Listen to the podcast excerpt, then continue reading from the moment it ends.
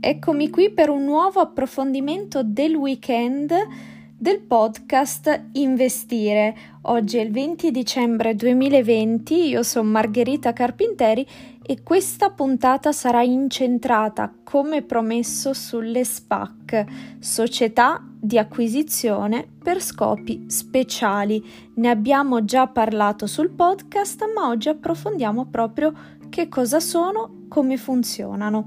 Venerdì abbiamo raccontato chi è Shamat Pagliapitia e come ha riportato in auge le SPAC grazie a IPOA, che poco più di un anno fa è diventata Virgin Galactic.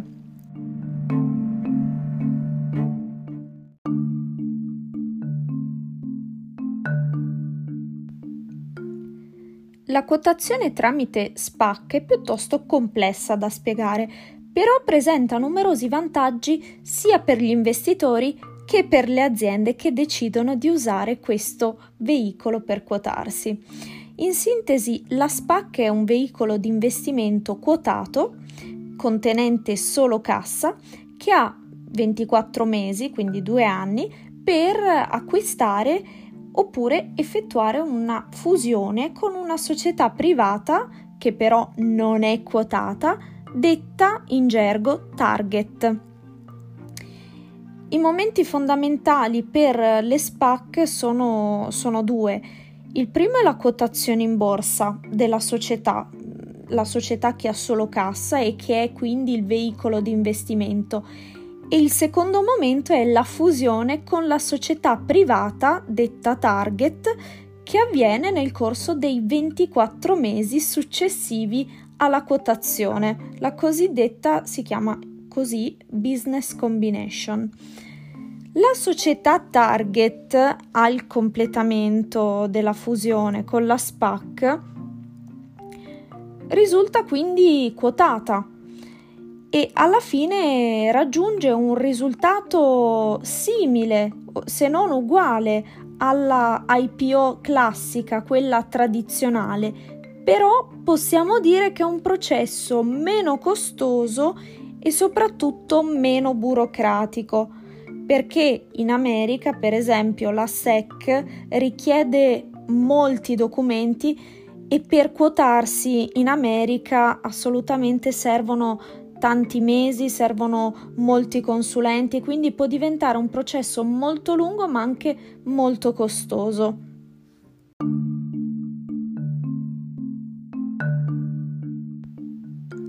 Ma andiamo a vedere e analizzare che cosa succede. Dovete tenere presente che nella SPAC ci sono tre attori fondamentali. Il primo attore della SPAC è la società che si quota, che si chiama sponsor o promotori. Poi ci sono gli investitori, che sono quelli che comprano le quote di questa società che si quota, quindi comprano delle quote degli sponsor o dei promotori e il terzo attore è la società in target che è quella che andrà a fondersi con la società già quotata. Quindi i cosiddetti promotori sono fondamentali perché devono dimostrare di avere le capacità di trovare una società all'altezza una società target all'altezza, altrimenti gli investitori non hanno fiducia e non investono, non comprano le quote della società SPAC quotata. Quindi nella fase costitutiva i, prom- i promotori si assumono un grandissimo rischio, il rischio proprio dell'iniziativa, perché se non hanno pattuito poi un'acquisizione entro i 24 mesi, perdono completamente il capitale sociale di avviamento che si aggira attorno al 3%. Poi altra cosa che bisogna dire è che i promotori sono esposti appunto dal punto di vista della reputazione perché arrivare alla scadenza dei 24 mesi senza aver fatto una business combination è assolutamente una cosa molto negativa dal punto di vista reputazionale.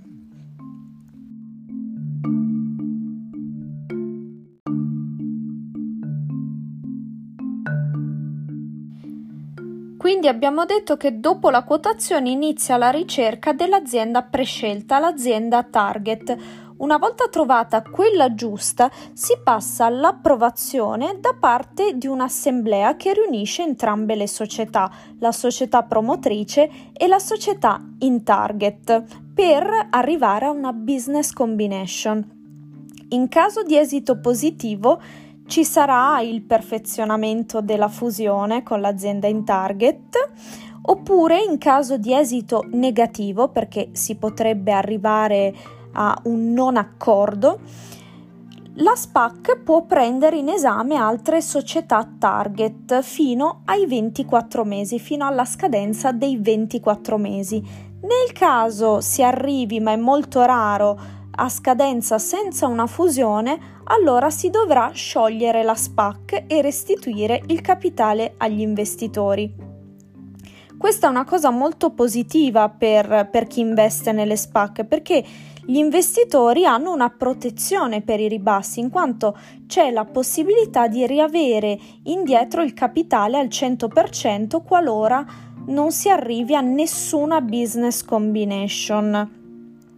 Quindi nel caso si recede questa business combination, ci sarà la liquidazione e gli investitori avranno salvato il loro capitale.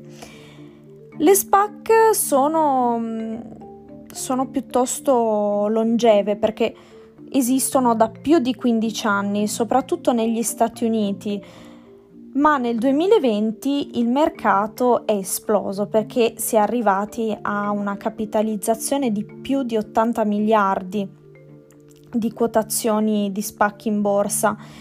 Inizialmente non ebbero il successo attuale, però adesso sembra esserci una vera e propria febbre da SPAC che è arrivata anche in Europa.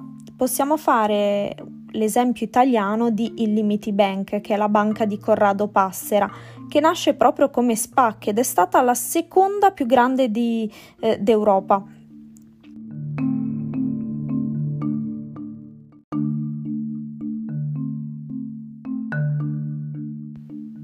E ora facciamo una panoramica sulle SPAC più interessanti di questo periodo Molte società di mobilità elettrica hanno scelto di quotarsi tramite questo veicolo.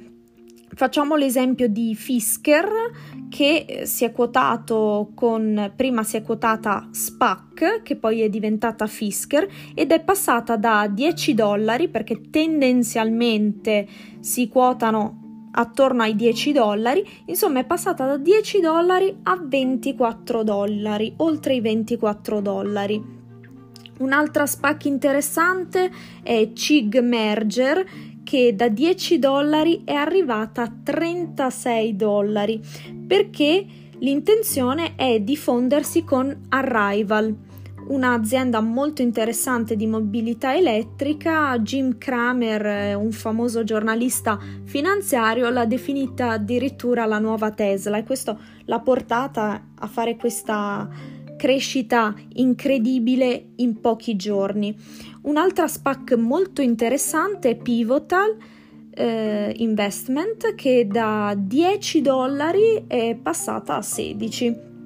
Ha intenzione di quotarsi con XL Fleet che in pratica converte le auto tradizionali in auto elettriche.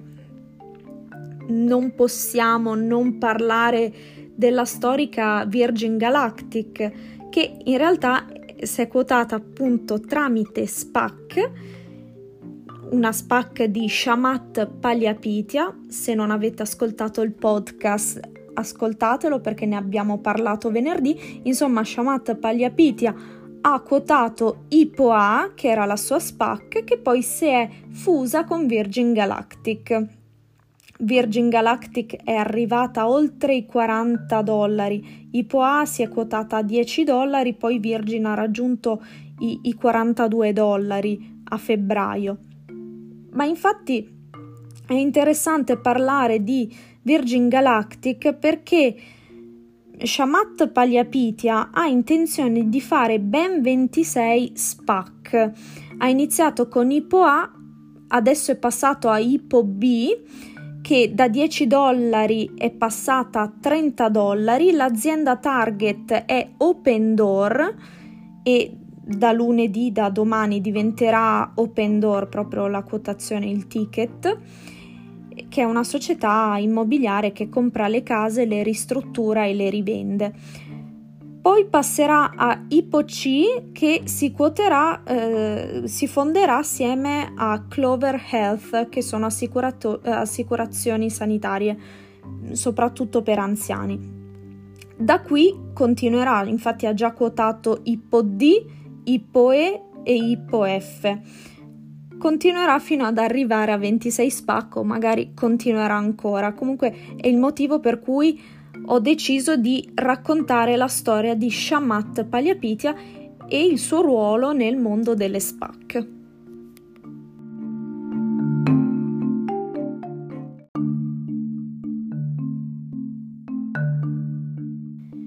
Cerchiamo quindi, essendo l'argomento molto complesso, di fare una sintesi in poche parole allora abbiamo la società promotrice che si quota contenendo solo cassa, che però inizia a cercare la società in target, che è la società prescelta per la fusione.